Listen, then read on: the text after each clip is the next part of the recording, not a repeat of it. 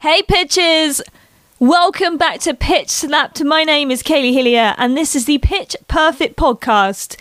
Here on the podcast, because I'm just a little bit obsessed with everything to do with Pitch Perfect, I like to delve into every aspect of it from the actors and the actresses to the movies and the fandom and the creators. And so today on the show, I want to learn a little bit more about fan fiction. Fan fiction is a big aspect of the fandom, and there's so many creators that contribute to making amazing stories about the pitch perfect characters. And with it, there's a whole area of sort of work and creativity that goes into creating fan fiction. And one of those is betas. Now, if you don't know what a beta is, have no fear because we're going to delve into it today. I saw on Tumblr that there is a beta project that a few creators have got together and kind of created to help fan fiction writers with their work in the pitch perfect fandom. So I was like, I don't know that much about betaing. Let's find out about it. So I managed to get hold of the creator who started the beta project, and we'll be talking to Carter a little bit later on. We also got some fan fiction to delve in for you as well, including a hockey fic. But of course, before we get to all of that, it's time to delve into our actor news. So let's blow that pitch pipe and get into it. This week on Actor News, Rebel Wilson is preparing for the first series of Pooch Perfect USA. Get the get the name there. Pooch Perfect. It will be premiering on ABC from March the 30th. And this is a show Rebel Wilson did in Australia and now she's taking it to the States. Fun fact, it totally freaked me out the other day because I was watching TV and then there was an advert for Pooch Perfect UK. So apparently, we also have a version of this show now where it came from. I don't know. I don't know if the um, Australian version is the original version, but it does. It does feel that way. Unfortunately, we don't have Rebel Wilson doing it in the UK. It's somebody else, but still, just the whole idea of Pooch Perfect. I mean, it's a it's a whole mood. It's it's it's interesting. In other news, Kay Cannon is preparing for her release of her new movie. She's directing the Cinderella movie, which is coming out in July 2021. And with all of the US inauguration talk, obviously the Bernie Sanders meme that came out has been circulating around the internet. And of course, there were going to be some pitch perfect memes. Chrissie Fit shared one of the Bellas at graduation with Bernie Sanders just like sat on the side. It was very cool. Also, Anna Camp shared one from the movie she did Milkshake, directed by Brittany Snow, where she sat on a chair with the kid from the movie and then Bernie Sanders is sat right next to them. So good. And with that as well, there's been a bunch of creators in the fandom who have made their own versions of the Bernie Sanders meme. If you check out on Tumblr, Becca's Belt made one with the Bellas at rehearsal from Pitch Perfect 1, where they're all lined up in their chairs. And there's like Bernie Sanders just on the side. And then also Becca Dash Mitchell has made a few as well. There's one with the audition scene with like Chloe and Aubrey there, and then Bernie Sanders is just sat. It's just amazing. It's so good. And then also one of the retreat. It's the scene where Beca and Chloe are fighting at the retreat, and all the Bellas are sat around this picnic table. And then there's Bernie Sanders. It's so good. So if you want to check them out, they are are available to see online. And I think Chrissie Fit's put hers on her Instagram and her Tumblr that you can check those out. And there you go, Bernie Sanders, clearly a fan of Pitch Perfect. So that's our action news for this week. Now we're going to be delving into what a beta is. Now, I am a big fan of the fan fiction in the fandom. I love reading it, I love delving into it, but sometimes I don't always appreciate the amount of hard work that goes into creating these stories. And there's lots of different ways in which people kind of go about the creative process. And some writers like to use what they call betas. Now, it's not for everybody, but I didn't know that much about betas when I saw about this beta project online and I was like, I need to know more about this. Like, what does a beta do? What what is their purpose? How does it help a writer? So so I thought I'd go and find out a little bit more about it and like figure out this whole new kind of side of fan fiction writing that I just don't know anything about. And I'm very, very grateful that the creator of the beta project was able to take the time to speak to me and to kind of delve more into this whole area of fan fiction writing we learn a lot about fan fiction on the podcast. Like I kind of dove into the world of fan fiction through Pitch Perfect and kind of got hooked on it and it was great. And it wasn't until I started talking to creators and realizing how much work goes into creating fan fiction and there's lots of different aspects of it. And I was so interested recently where I saw a post on Tumblr asking for beta readers for fan fiction writers and I thought, what is this? Like what is this whole world that we know nothing about? So I got in contact with the creator behind the beta lists, and I'm excited to talk to her today. So thank you so much to Carter for joining me. Hi, Carter. Hi, Kaylee. Thank you for having me. For those who might not know, can you maybe let us know a little bit about yourself? Sure. You might know me as Rebecca Mitchell on Tumblr or um, Karma19 on AO3. I've been writing fanfic on and off for oh God, like 20 years. I'm really aging myself here. I started in the Harry Potter fandom and I wrote primarily in Harry Potter for a really long time. Um, and I, I dabbled in some other fandoms, but um, but I wasn't really hooked on another one until I discovered Pitch Perfect. And my fix in Pitch Perfect tend to be kind of all over the place, genre wise. So I can range from like canon compliant, like all through Pitch Perfect 3 to completely AU stuff. And I think I put out a pretty even ish mix of like angst and fluff and humor and, and smut. So I guess it kind of depends on the writing mood. I think some of the bigger ones I've been working on, my time traveler's wife, AU, is Life on Shuffle, and that's uh, Beca as a time traveler. So that's been going on for a couple years now. I really, really love that one. That's kind of my baby.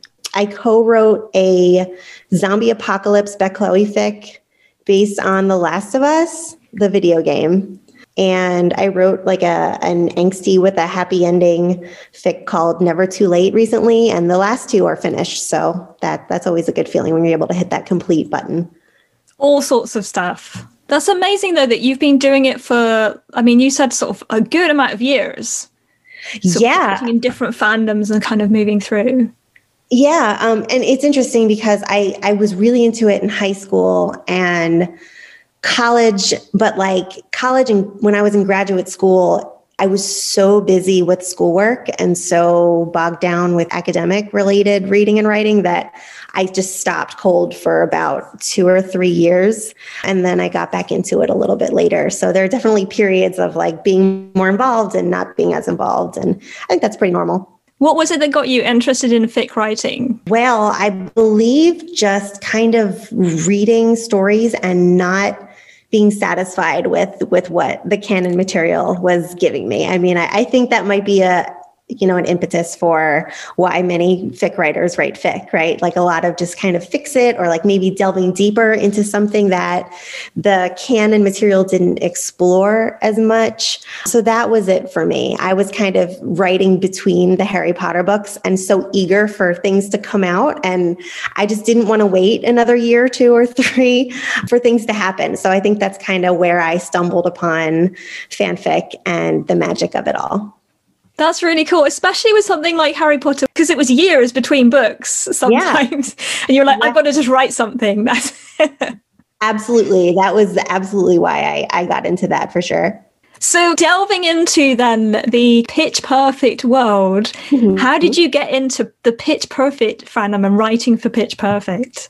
Oh, how did I? I loved the movies, and I think uh, I think I was really just getting burnout on Potter, honestly. And uh, it was really, I think, easier for me to fall into Pitch Perfect because the movie and, and Bechloe, which is the ship that I'm really into, just kind of hit all like the sweetest notes for me as far as like things that I love, like all the best tropes, like the grumpy one and the sunshine one, and um, best friends to lovers, and found family, and and just the incorporation of music into all of it, and all the Bellas and how they're they're fleshed out and how people view them and write them is just uh, is really awesome to see people's different takes on them, different head canons. I've always really loved redheads too, so Brittany Snow as a redhead was a big draw for me too, honestly, and I've been a big fan of Anna Kendrick for a while. So, yeah, it was kind of a, a good fit for me, I think. You found this little world and you were like, hey, I'm going to stay here now. This is good. yeah, it's like, okay, here's a hyperfixation that's going to just kind of drag me for however many years. I don't know. I spent a lot of time in, in Harry Potter, so I, I, I can be in this for the long haul, I guess. And I've met so many really, really awesome people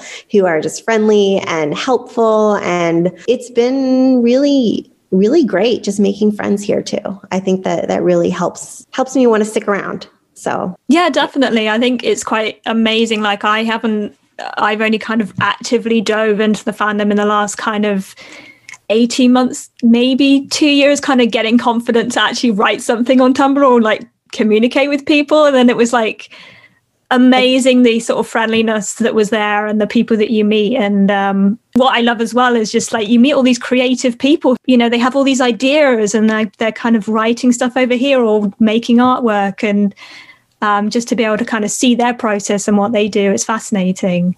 It really it's so inspiring. It really is. Um, just you know reading other people's styles and other people's takes on on the characters and situations. So I saw your post about this beta project, which kind of I got quite intrigued about because I've heard of betas before, but I'm not entirely sure what it is. And and I think a lot of people who maybe are not familiar with fan fiction that much or the process that goes into it, it could be quite a new thing because until you start speaking to writers and stuff, it's hard to know how much work actually goes into writing these stories. You know, I talk to writers and some of them it can take a long time to get the thought process of an idea together or how long they spend sometimes writing stories. Sometimes you don't appreciate the amount of work that people put into it. I think for a lot of people, it's a labor of love. You know, it's not something you get paid to do. This is something that you've enjoyed and you kind of channel it in. So, what is the beta project that you've kind of put together? you're right about it being a labor of love. It really is.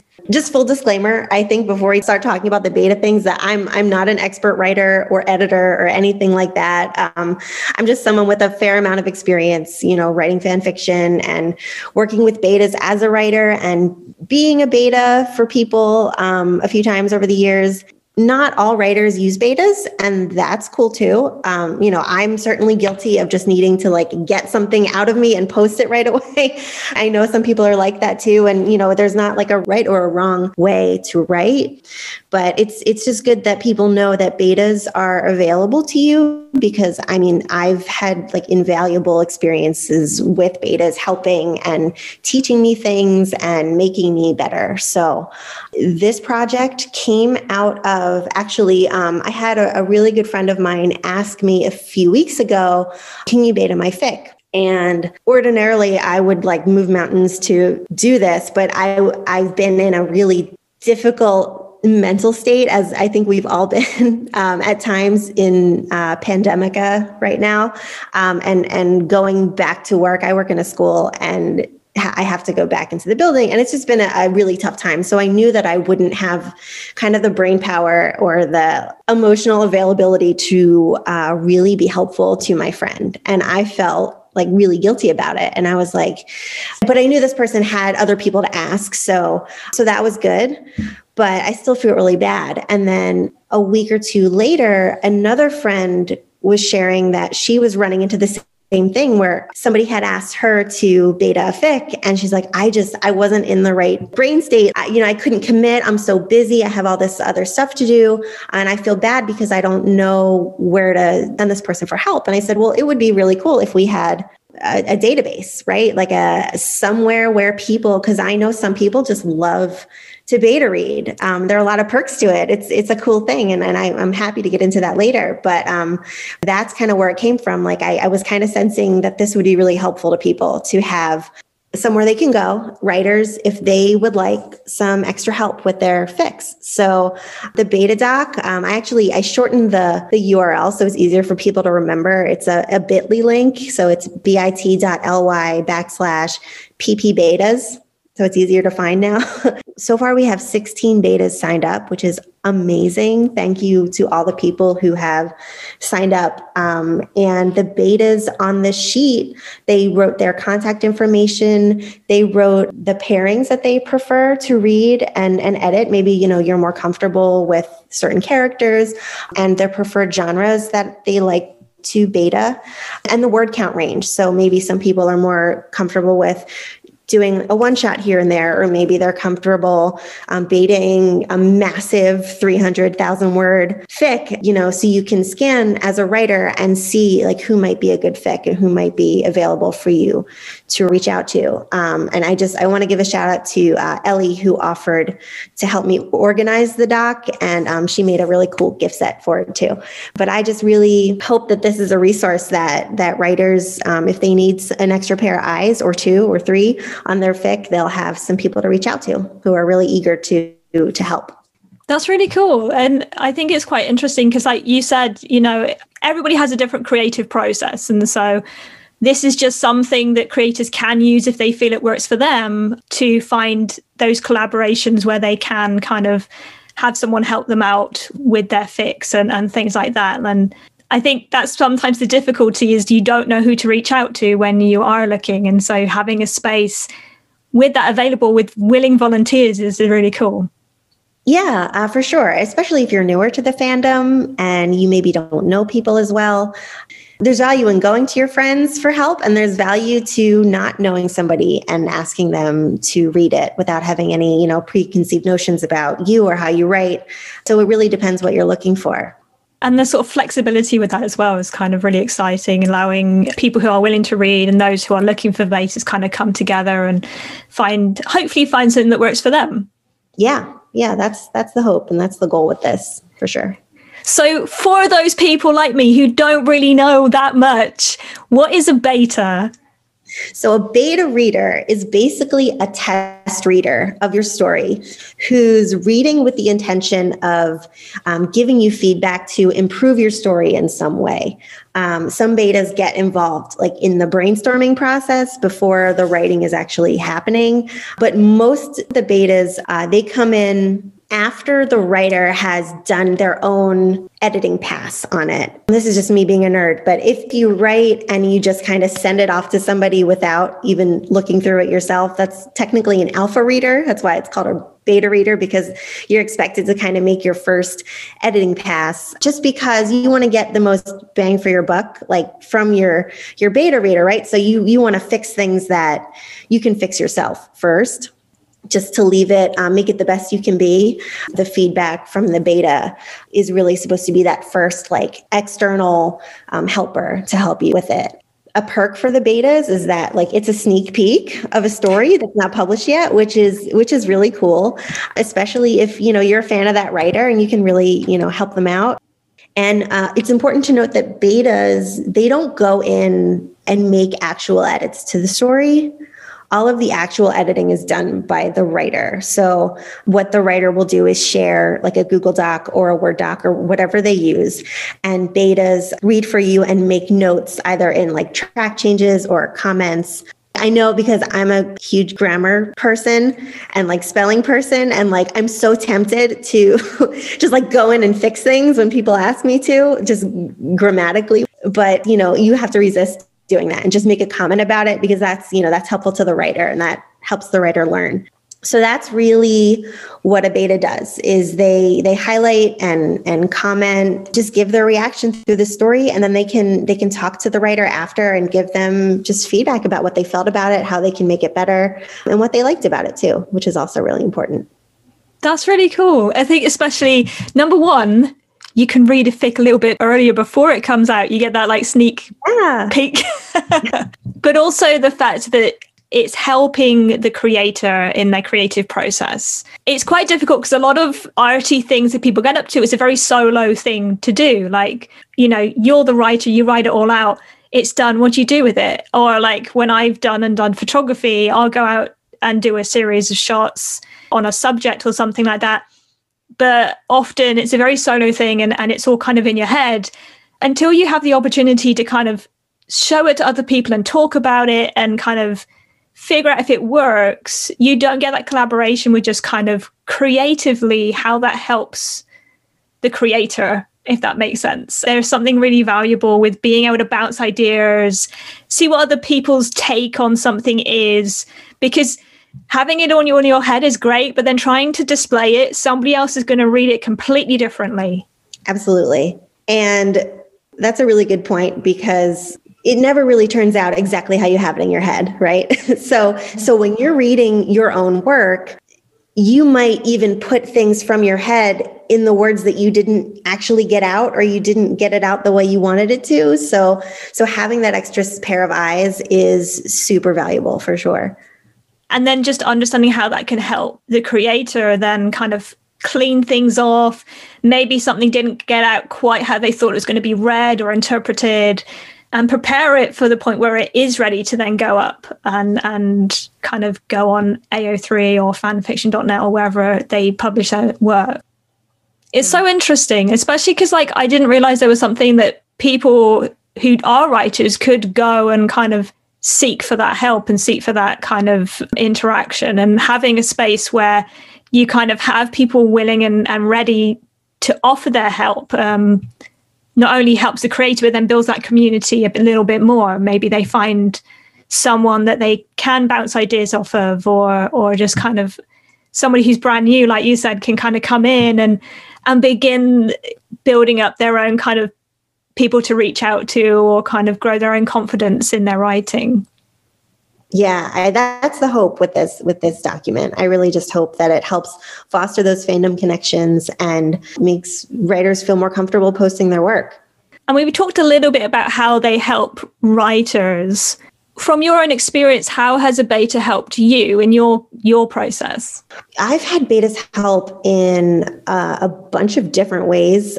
Usually, when I ask somebody to beta, I just like them to just read it and tell me what they think. There is a list of like targeted questions that are good to ask betas after, like, what did you think of, of the plot? Are there any plot holes or um, any subplots that I didn't tie up? Or what did you think of, of the pacing? And what did you think of the flow of the story and the dialogue?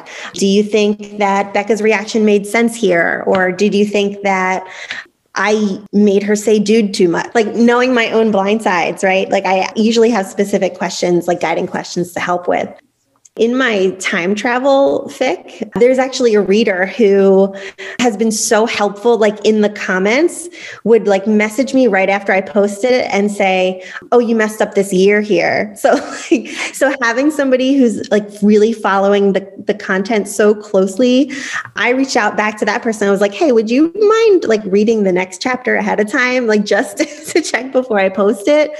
So, yeah, betas for me have been really helpful. And again, again, like once in a while, I'll post something without having having anybody read it, but that's just usually me being impatient. Once you finish a project, like all you want to do is post it, but but it's it's worth um, it's worth waiting for. It really is. That that feedback is is super helpful.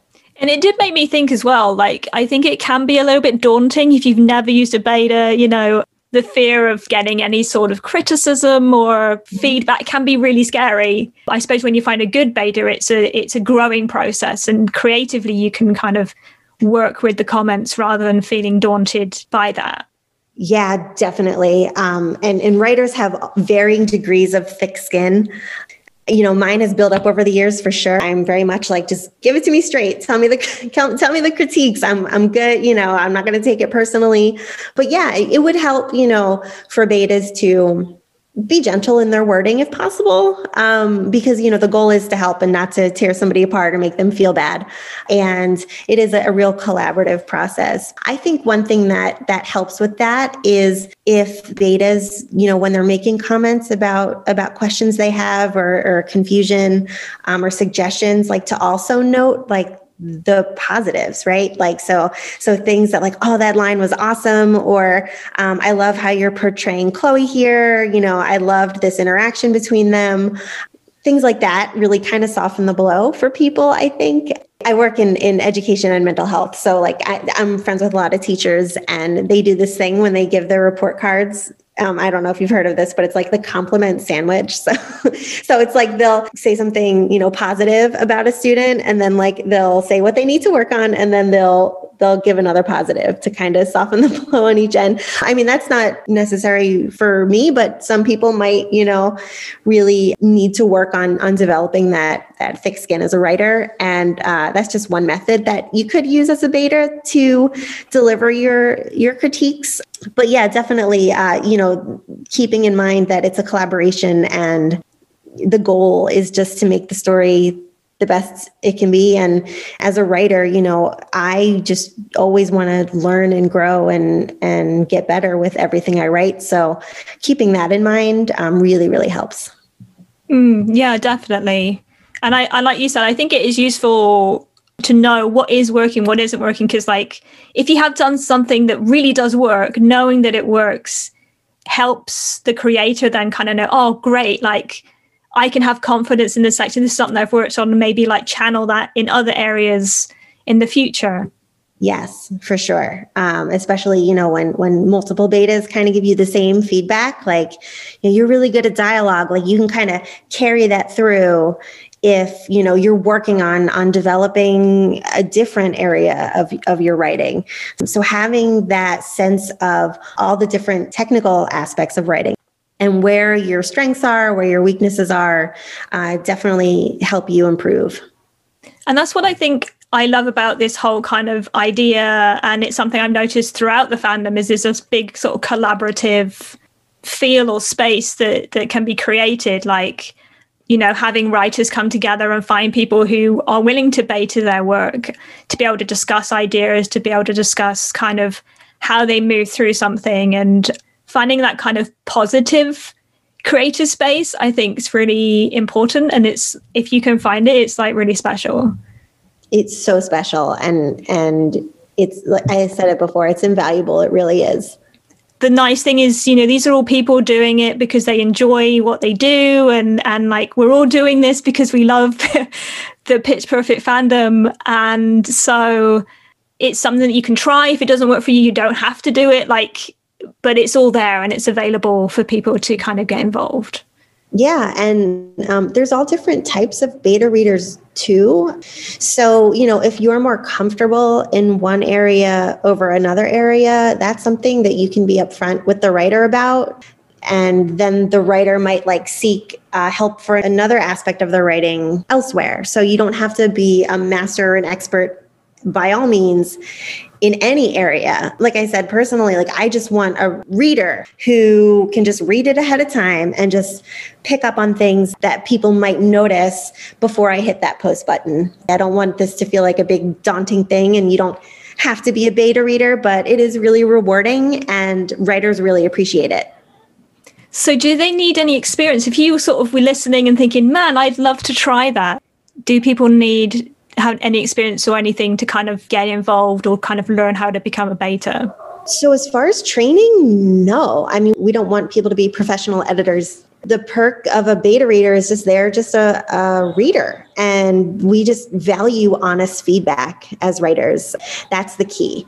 The thing that's important to keep in mind as a, a beta reader is that when you leave comments, at the end of the day, it's the writer's decision whether or not to incorporate that feedback into the story so they might not but but that doesn't mean you did a bad job. That just that just means you gave them something to think about. And the worst case scenario is that you give somebody feedback and they disagree. And that happens at at all levels. You know i have i have a, a good friend who's a best-selling author who gets into arguments with her professional level editor and doesn't take all of her advice. And and that's normal. That's a normal part of the writer um, helper process. So as long as you know you as a as a beta you also you know have that thick skin it's it's awesome that you're giving feedback um, but just an understanding that not all feedback needs to be taken uh, and used for the story so i think as long as you are open to that and um, understanding.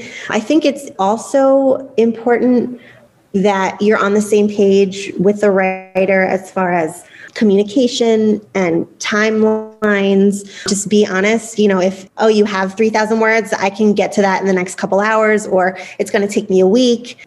Just being honest is the best case scenario. And uh, this makes me think of Kaylee when I was uh, first publishing Harry Potter fic. Um, this was before AO3, and there was a website that assigned betas to each fic. So I got assigned this beta when I was 16 years old, and she was so cool. And like, I never talked to her because we just basically had email communication, but it was really really awesome having somebody I didn't know just kind of look at my writing from an objective point of view. Um, not knowing me and just just giving me feedback was awesome. So you don't have to have connections to be a beta reader. You just have to kind of have passion for for reading fic and just wanting to help.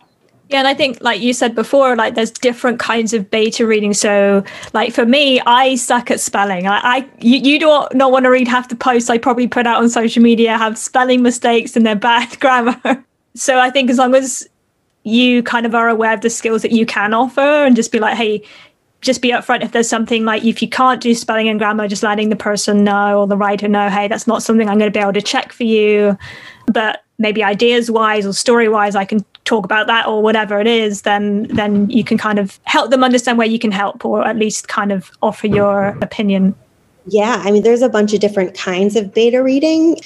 There are there are different kinds of uh, focus that you can have. You know, as as a beta reader, some people really just enjoy reading for for plot. You know, looking for the big picture of the story, what happens and why, um, making sure the events in the story make sense, um, looking for any holes in that plot, and making sure all the subplots are tied up.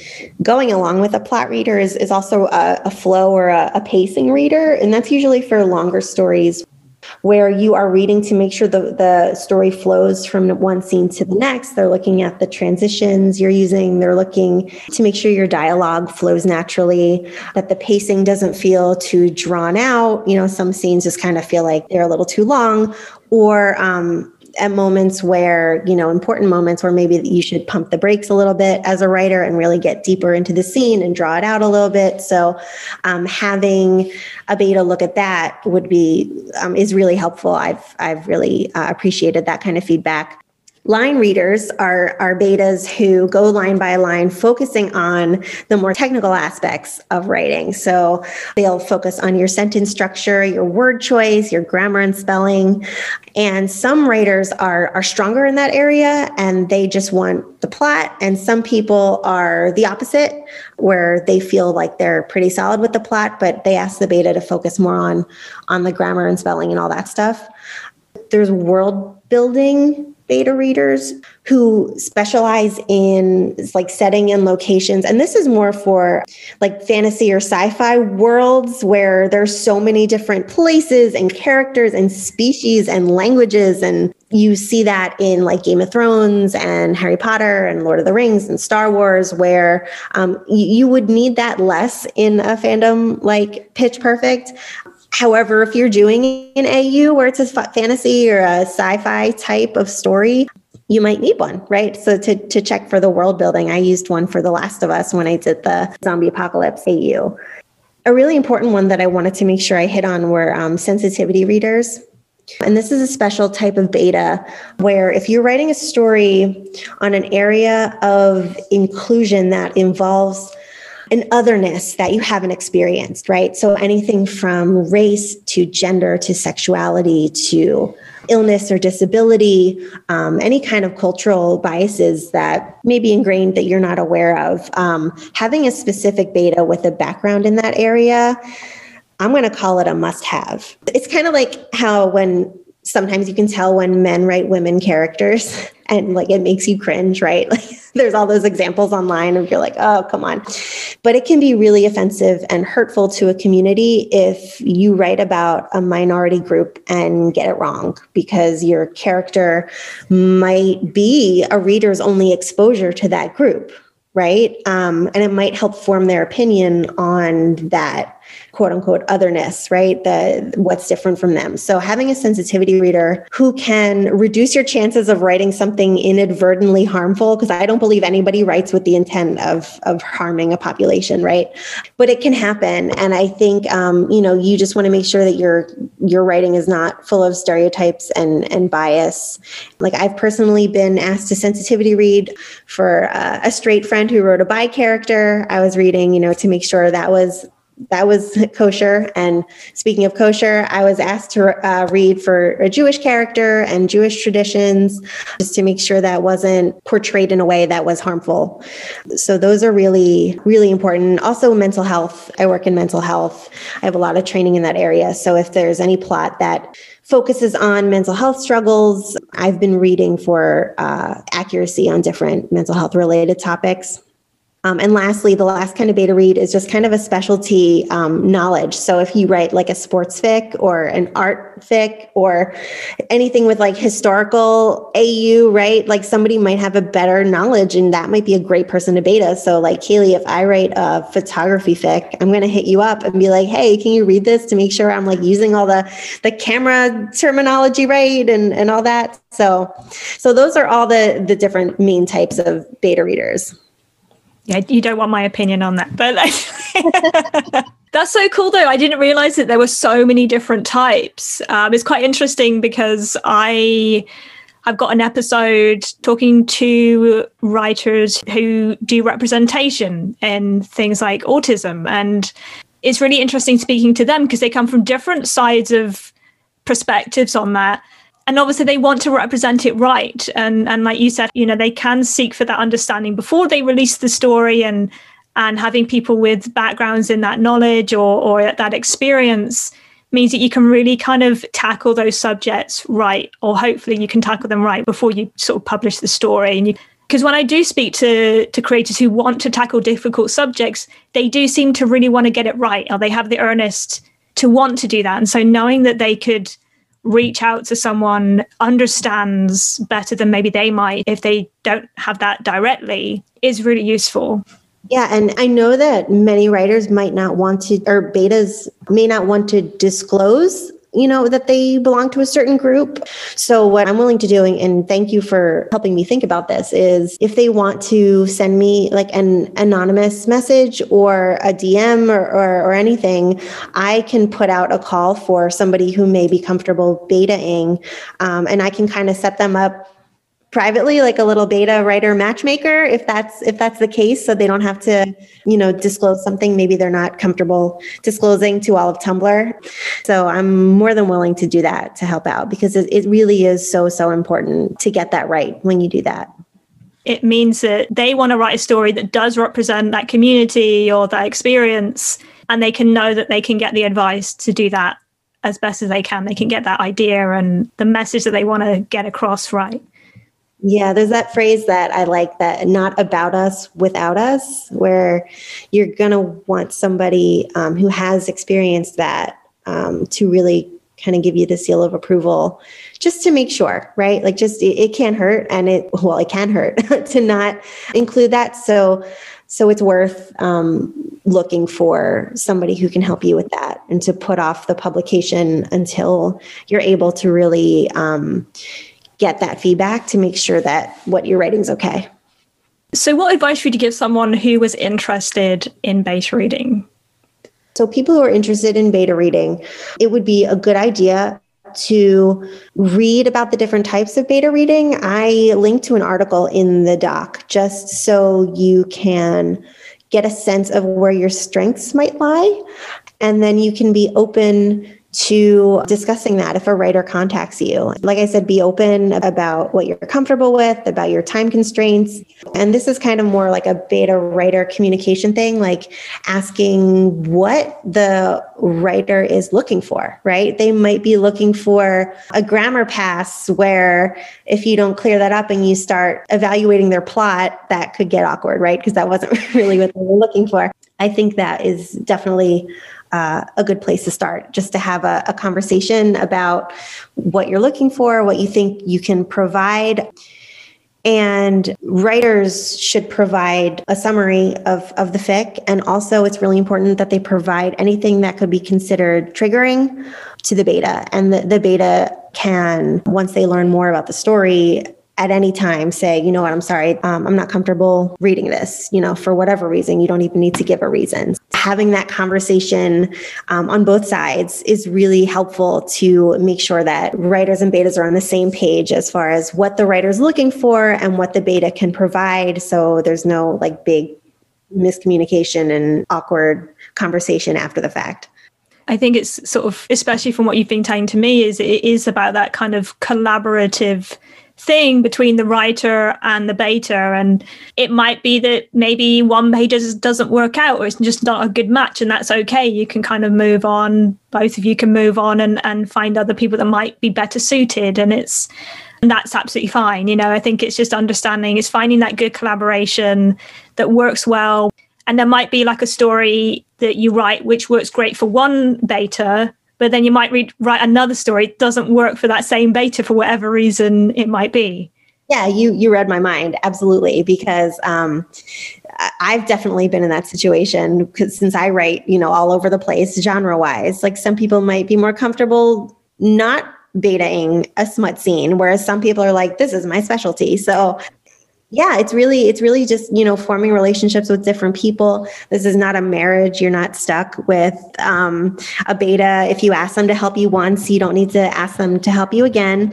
Um, and it doesn't mean that you're not a good beta or that you're not a good writer. If one person terminates this relationship this working relationship right it just means that maybe it wasn't a good fit you know because we all have different styles. We have different critiquing styles as betas and we have different writing styles as writers. And like for example i see beca and chloe in a certain way. They are interpreted a little bit differently. So if if a beta reader sees beca mitchell as a different character then i interpret her from from the the movies right? That could be a problem because they might not be on the same page with me as far as as my story goes. And they might you know think that that the character doesn't align with with their view of the character. So it's it really is kind of like dating honestly. It's just kind of like finding a good match like maybe you need somebody just for for now or like maybe you need somebody long term People shouldn't take it personally if somebody moves on. People can find multiple betas for the same project. Um, that's happened before. You shouldn't get offended if somebody asks somebody else to read it too. You know, again, just keeping the end goal in mind is making the story the best it can be. And if there's more than one contributor, you know, that's great. Like you, you helped a little bit or a lot. It's it's still being helpful. Yeah, I think that's really important to kind of know, to know, and especially if we've been talking today about this kind of experience between the writer and the beta and just understanding, you know what, like it's just about having a go and trying it out. And this is just an opportunity to develop and like, get to know other people and have those opportunities where you can kind of grow your work by showing it to others and getting others feedback and what you choose to do with that is up to you it might just be me, but I always find it quite exciting just bouncing off ideas off of people or anything like that and just kind of getting other people's perceptions on things. It's amazing in the Pitch Perfect fandom how you can talk to different people and they have a completely different take on a character than what you mm. have. And you're just like, whoa, and this is like oh yeah um, i've gotten some very strong strongly opinionated responses when I post head headcanons about certain characters. And it's okay. It's all good. It's, it's, you know, we're all passionate about the same characters and the same story. And I think that's the cool thing about fanfic and about fandom is is everyone can has has their own take and everyone you know sees chloe's family as different right? They see her parents maybe she's an only child maybe she has siblings maybe she was a jock in high school maybe she was a theater nerd you know like a lot of people write the same tropes, right, as each other, but these headcanons and the backstories that we create in our minds really help to shape them differently. So that's why, you know, I, I enjoy reading, like, for instance, other people's take on a time travel AU, right? Like, I, I think that's really cool. Other people's, like, zombie apocalypse stories, because we all just kind of see it a little bit differently. And that can make a huge difference in how the story comes across and how you emotionally experience the story it's important just for betas to know that it's really nerve wracking as a writer to send your writing to somebody just in general. So keeping that in mind when you're when you're betaing a fic or reading it, um, you're reading it in draft form, and it's like taking a piece of your heart and being like, here, read this, because this is something I poured my soul into for the last however long, right? Definitely. Like I think with any creator, just like as soon as you've made it, so precious. yeah. Um, yeah. So gentle with it and you shouldn't have any problems. And also just like fanfic writers, betas aren't paid for their work. So writers, you know, make sure you give them acknowledgement for their help in some way. Uh, that would that would be really appreciated too you know it's a collaboration. We all have the same you know end goal in mind is to help the story become the best it can be for everybody else. Definitely yeah. So just remind people if they wanted to get involved how can they do that and where do they need to go? Well um, the beta project link is um, now a shortened bit.ly link. So it's bit.ly backslash pp betas in all lowercase. Or you can message me on Tumblr, uh, Rebecca Mitchell, and my friend Ellie, who offered to help. She's at Chloe Beale, and we are available to help. I already had somebody um, message me asking about, well, I don't know if I can be a beta. I don't really have experience. So I'm like more than happy to talk you through the process, what it's like, and help you feel a little bit more comfortable with it. So feel free to sign up. Feel free, if you sign up, you can always put yourself on hiatus if you've got too much going on, um, and then people won't contact you. Betas are um, always welcome to sign up, and um, writers are always welcome to check out the beta doc and hit up one of the beta volunteers. Thank you so much for talking to me today and kind of like opening up the whole world of betaing. Thank you for having me and inviting me. This was really cool but yeah, I'm, I'm more than happy to to field any additional beta or writing related questions. I, I'm like a writing nerd. I love just talking about the writing process, the beta process. So if anybody has any follow up questions, you know, feel free to message me. I'm I'm happy to help. So just remind people where they can find you, and if they want to check out any of your work as well, where can they do that? My Tumblr is Rebecca Mitchell. And my AO3 is Carma19, C A R M A. So I'm looking forward to talking with more people about writing and betaing. Awesome. Thank you so much, Carter, for talking to me. Thank you, Kaylee. So we've been learning all about betas. Let's delve into some fan fiction highlights for this week. There's a whole host of stories out there at the moment, and just to kind of pick out a few is so difficult.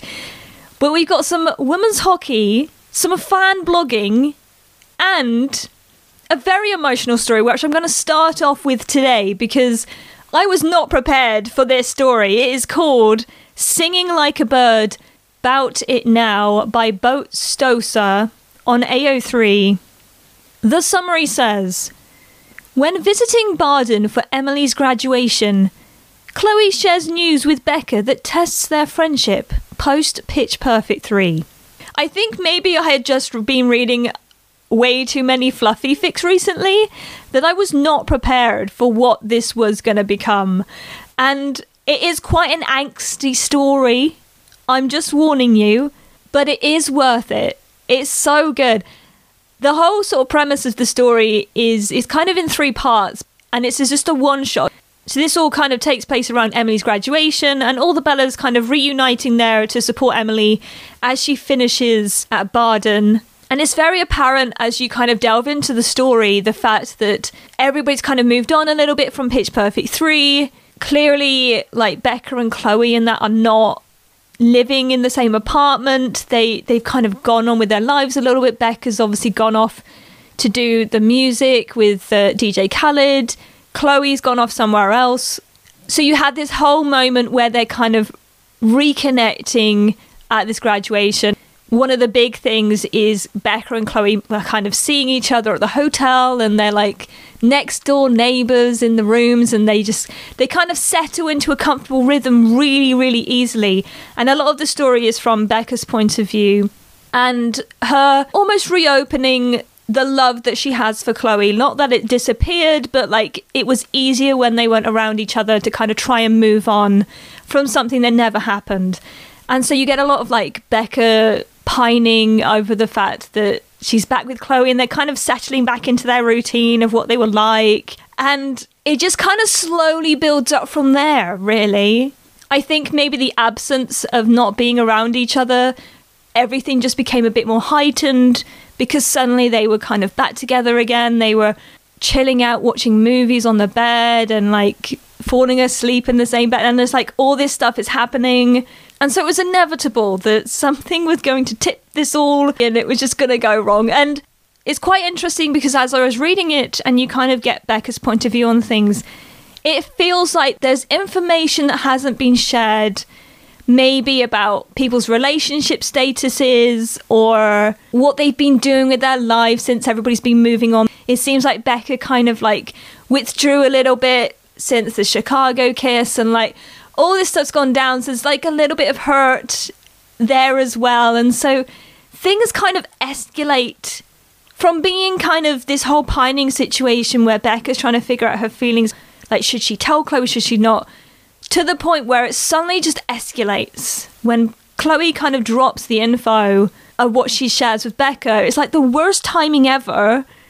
And it's just so painful. Like, I was not prepared for a story that was going to, like, lull me into this false sense of security and then rip my heart out. Like, genuinely, there's a point when I'm reading it where I'm like, I kind of want to stop reading because this is just painful now to read, but I can't stop because I need to get to the end. Like, I just need to finish the story. It's so kind of angsty in that sense. Not that, like, Chloe's done a lot of things wrong, but a big factor of it is Beca not articulating her feelings properly. And there's like so many moments when you read about how she feels in her head, but she just can't say it. Like, just say it, Beca. Like, all this angst could be sorted out so easily if you would just say the words. Like, come on. Please, please just say it. And there's like points where they get so close. They just, she gets so close to saying it, but just not. It's so annoying. And that makes you like more upset because it's not just things happening to Beca, it's Beca just not having the courage. And I appreciate like it's really hard, but you're just like, please, Beca, just just say it. Please. And this just kind of all accumulates because things just then move on. The pain carries on with you. And there's points when you think, oh, please don't end the story there. Please do not end the story there. This cannot be the end the emotional roller coaster that I went on reading this story was so good. They've they've done such a good job. One minute making you feel like great and like they're they're back together, and the next minute you're just like in so much pain because how did this happen? The barrel of angst that came with this story, but it was so worth it. The next story I wanted to highlight is The Blog by The Bee Booze. On AO3, the summary says Beca starts a fan blog for Chloe to fulfill her need to obsess over Chloe. And Chloe may or may not find out about the blog. If you've had enough of the angst from the last story, this one is just a really light and fluffy story, just to kind of lighten up the mood a little bit. It's such a weird premise to the story, but I think that's why I fell in love with it so much. Because Chloe's like a vet, but she's also like become an influencer online. And that means that people have started to become quite big fans of Chloe.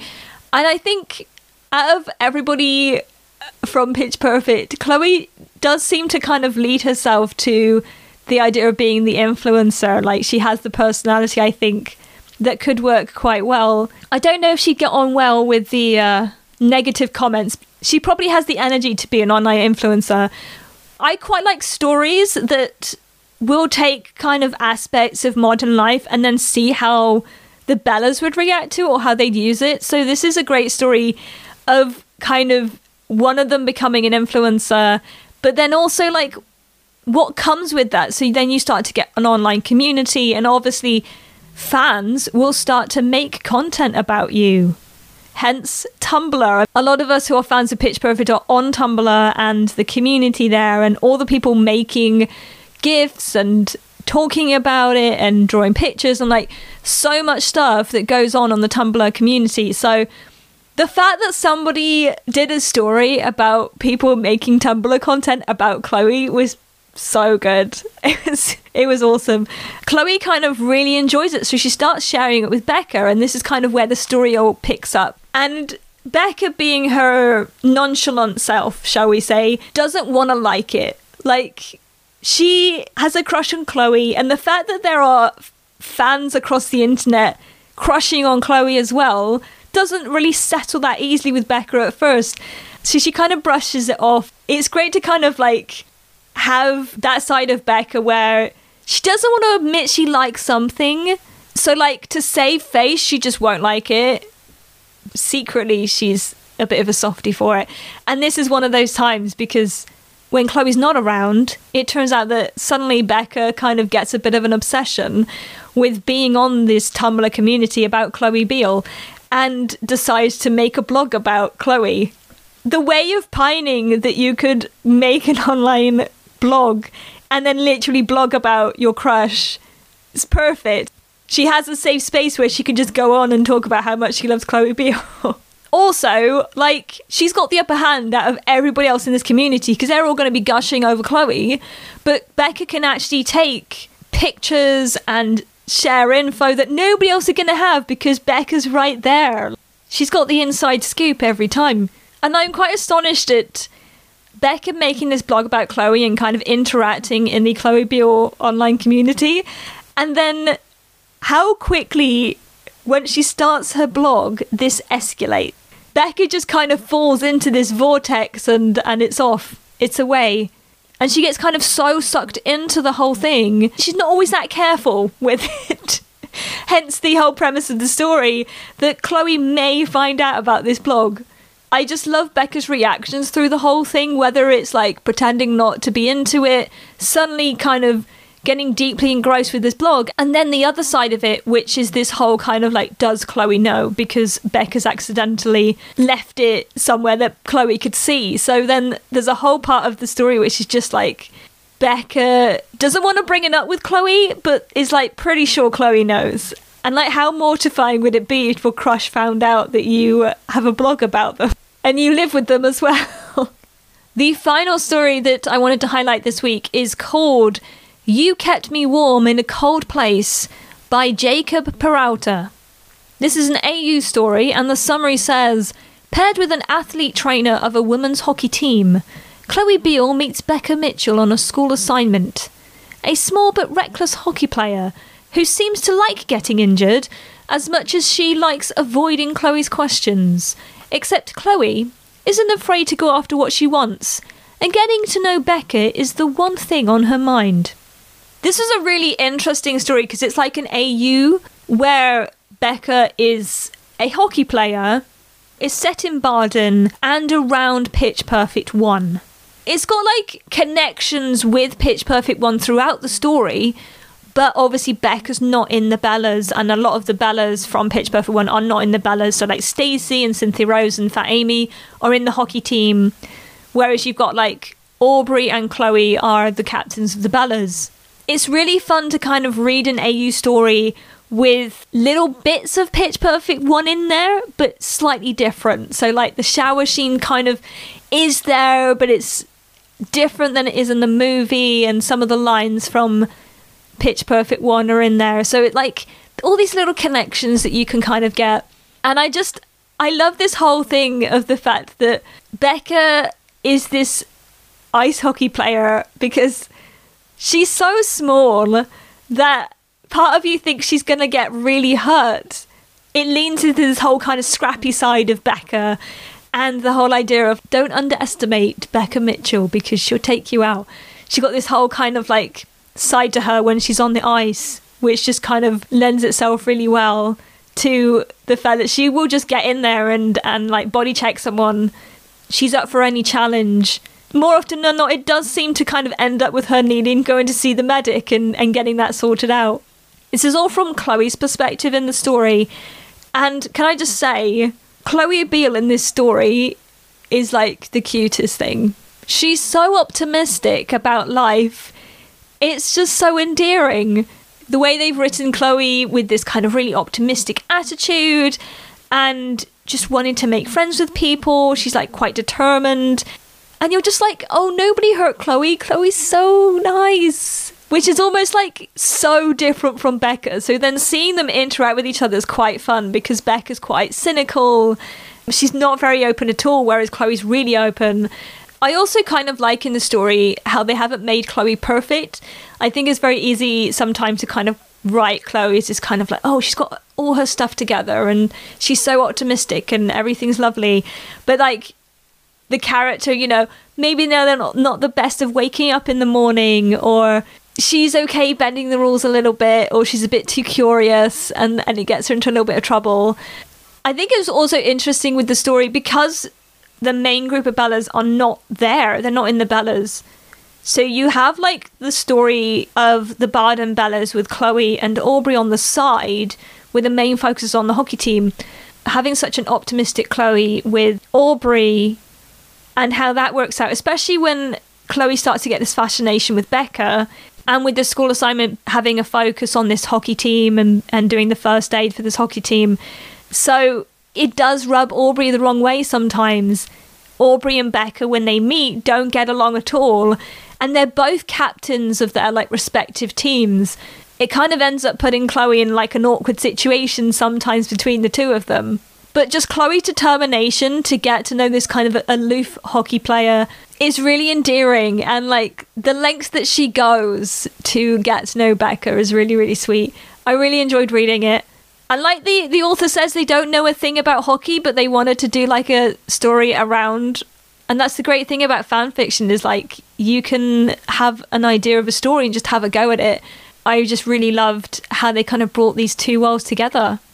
Those are our fan fiction highlights for this week. Thank you so much for listening. And of course, if you want to keep up to date with the podcast, we are on Tumblr, Instagram, Facebook, and Twitter. And we've also set up a Ko-Fi account. So if you do want to support the podcast and help us keep it running, you can make donations there. It's just ko-fi.com forward slash pitch. I really, really appreciate everybody who has shown their support for the podcast, whether it's through donations or just like the things that you do to share it and get it out there. It really means a lot. And I'm really, really grateful for everyone who keeps supporting me to make the podcast. Thank you so much for listening. I'll see you next time, pitches.